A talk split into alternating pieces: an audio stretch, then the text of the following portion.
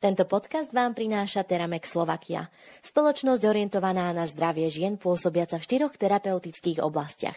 Antikoncepcia, in vitro fertilizácia, menopauza a osteoporóza. Teramex, staráme sa o zdravie žien.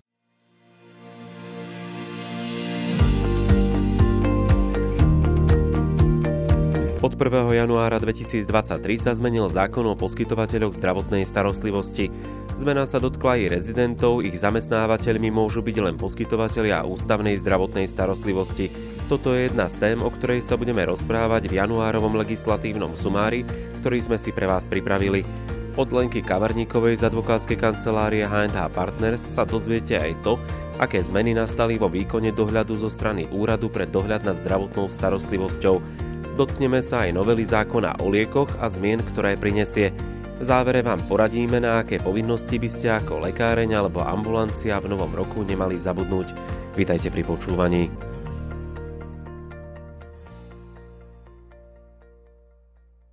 Jedna zo zákonných zmien sa týka rezidentského štúdia.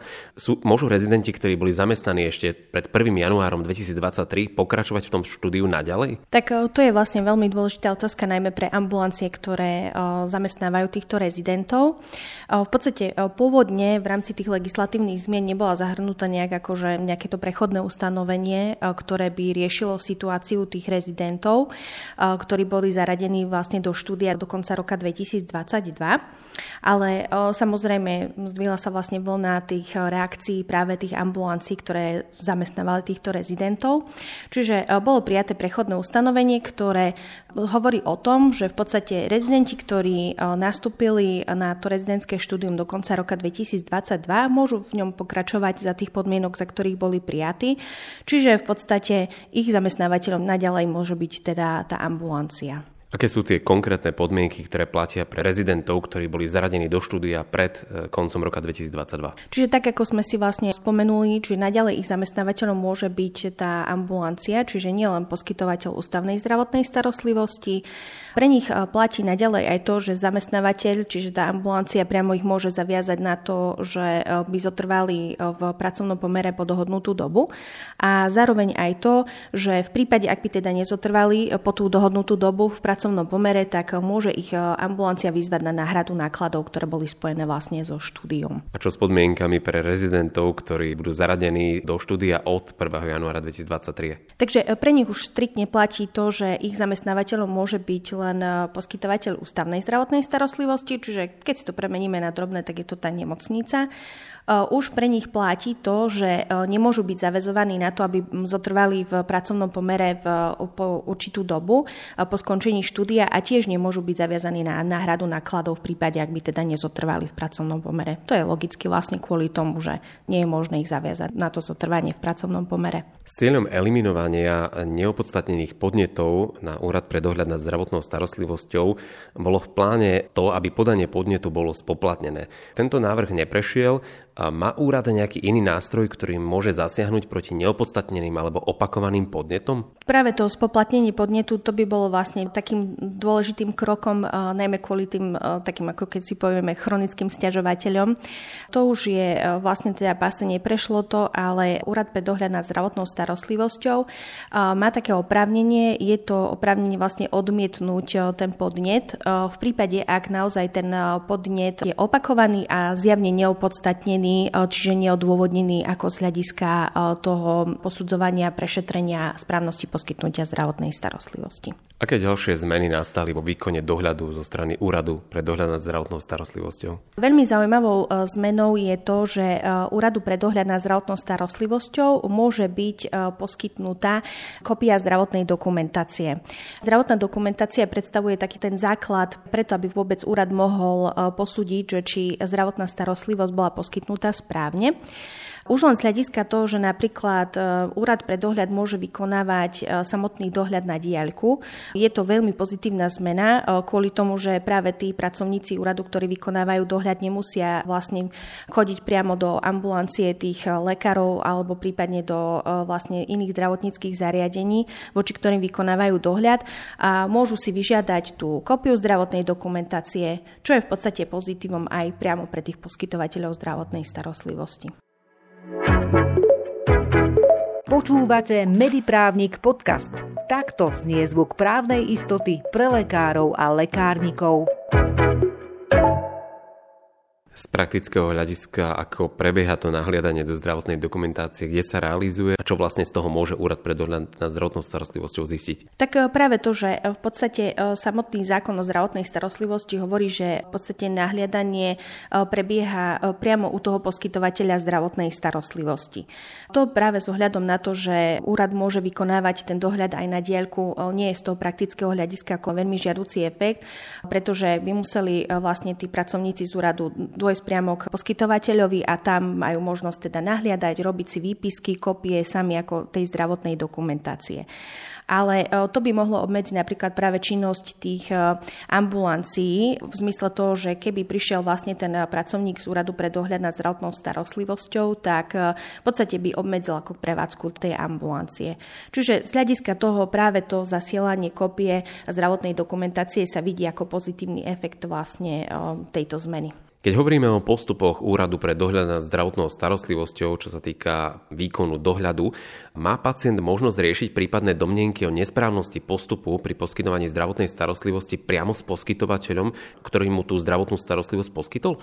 Samozrejme, e, pacient vlastne ešte predtým, než sa už obratí priamo na Úrad pre dohľad nad zdravotnou starostlivosťou, tak e, môže sa obrátiť priamo na poskytovateľa zdravotnej starostlivosti, ktorú mu to zdravotnú starostlivosť poskytol, a to so žiadosťou žiadosťou o nápravu. V podstate naozaj, keď napríklad spíše nejakú písomnú žiadosť o tom, aby sa v podstate vyjadril poskytovateľ zdravotnej starostlivosti k tomu, čom vlastne ten pacient vidí to nesprávne poskytnutie zdravotnej starostlivosti, pričom priamo ten poskytovateľ má 30 dní na to, aby sa vyjadril vlastne k takejto žiadosti a v prípade, ak teda jej nevyhovie alebo sa k nej v tej lehote nevyjadri, tak môže už potom pacient sa obrátiť priamo na úrad pre dohľad. Dobre ste si naladili.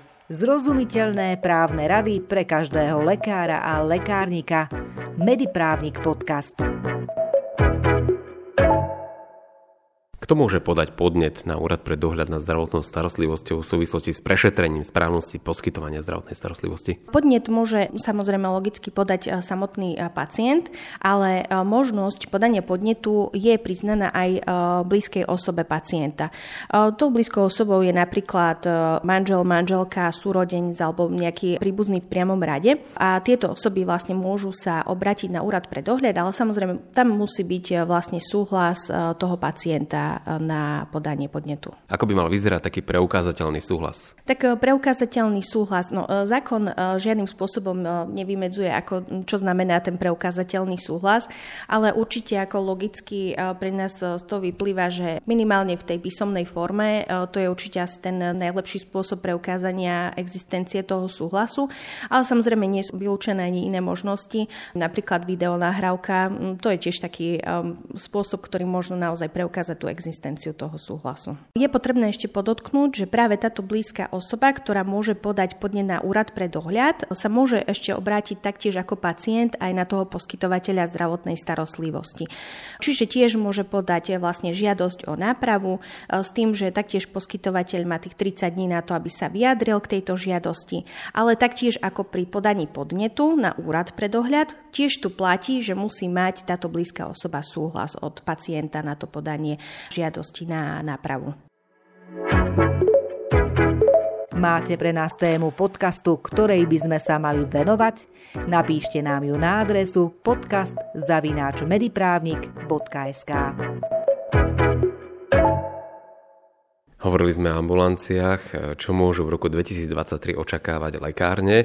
Na začiatok by sme si mali povedať o veľkej novele zákona o liekoch. Novela zákona o liekoch, tak v podstate tá je ešte stále v tom procese schvaľovania, to znamená, že uvidíme, či v tomto roku prejde a teda v akom vlastne koncipovaní prejde. Z hľadiska návrhu tej novely, tak najdôležitejšou zmenou by bolo i pre lekárne určite možnosť očkovania priamo v lekárniach. Táto možnosť očkovania očkovania sa ukázala potrebné najmä s ohľadom práve na pandémiu covidu. Naozaj um, očkovanie priamo v lekárniach by bolo takým tým prostriedkom najrychlejšej a najlepšej možnosti dostať sa k očkovaniu. V podstate e, táto zmena by mala byť účinná až od januára 2024, čiže až od budúceho roka, ale určite je potrebné o tom rozprávať už teraz. E, z hľadiska toho, že by sa mali lekárne vedieť potom pripraviť na výkon tej činnosti očkovania, lebo môžu to robiť naozaj len odborne spôsobilé osoby, ktorou by bol e, farmaceut s certifikátom v certifikovanej pracovnej činnosti. Povedzme si niečo aj o možnosti internetového videa cez mobilnú aplikáciu, o čo vlastne ide. Lekárne to dobre poznajú, môžu zabezpečovať e, výdaj liekov aj prostredníctvom internetového výdaja. Samozrejme, ten je e, prísne regulovaný, ale e, práve s ohľadom na to, že vlastne tie technológie sa posúvajú, tak prišli vlastne s návrhom aj ohľadom toho, aby bolo možné realizovať ten internetový výdaj priamo cez mobilnú aplikáciu. Veď to určite dobre poznáte aj vy, že mnohé e-shopy majú aj práve svoje mobilné aplikácie, cez ktoré sa dá realizovať ten nákup. Čiže takto by v podstate fungovali aj e, tie lekárne. Samozrejme, základnou podmienkou bude to, že e, bude musieť ísť o tú lekáreň, ktorá má povolený vlastne internetový výdaj normálne cez svoju webovú stránku. Na záver ponúkneme niekoľko praktických rád, na čo by nemali ambulancie a lekárne zabudnúť na začiatku roka. Takže určite to, e, ako každoročne pripomíname aj poskytovateľom e, zdravotnej a lekárenskej starostlivosti, tak je to register partnerov verejného sektora.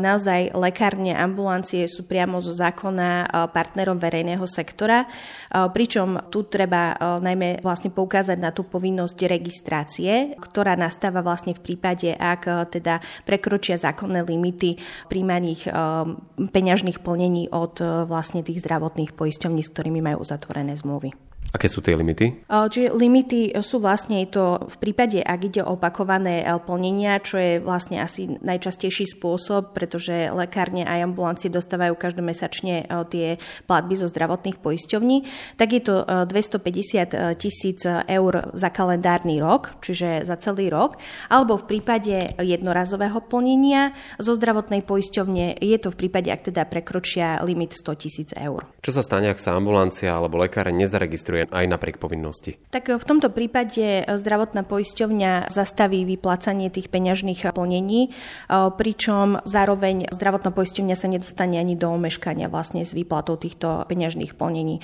Čiže určite treba si na to dávať pozor, kontrolovať si aj napríklad podľa hospodárskych výsledkov za predchádzajúce roky, či prípadne v tom danom kalendárnom roku nemôže nastať vlastne situácia, že prekročím vlastne tie limity. A potom je potrebné sa registrovať. Ďalšou takou užitočnou radou je otázka používania občanských preukazov na elektronické podpisovanie o začiatku nového roka. Áno, tak e, vlastne minulý rok v podstate končili certifikáty, ktoré boli potrebné pre elektronické podpisovanie e, dokumentov. Vlastne e, pre občianské preukazy, ktoré boli vydané do 21. júna 2022, platilo to, že bolo potrebné si zmeniť vlastne občianský preukaz. Na to, aby tam boli nahrané tie nové certifikáty na podpisovanie. Pokiaľ napríklad ste si nezmenili ten občianský preukaz, stále máte prístup do svojej elektronickej schránky cez Slovensko SK, ale čo sa týka elektronického podpisovania dokumentov, tak to vlastne bolo zastavené pre tie občianské preukazy, ktoré boli vydané do 21. júna 2022.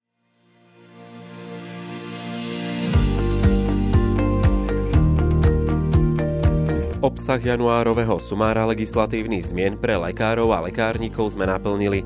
Články, o ktorých sme dnes hovorili, nájdete zosumarizované v našom mesačnom newsletteri. Ak by ste ho chceli odoberať, stačí, ak si u nás na stránke mediprávnik.sk vytvoríte bezplatný užívateľský účet a newsletter dostanete každý mesiac do svojej e-mailovej schránky. Ďalšie zmeny, ktoré sa týkajú vašej ambulancie alebo lekárne, vám ponúkneme o mesiac – každý pondelok si môžete vypočuť nový podcast na medicínsko-právnu tému. Všetky časti nájdete na YouTube kanáli Mediprávnik Podcast, ako aj platformách Spotify, Apple Podcast, Google Podcast a Podbean. Majte sa krásne.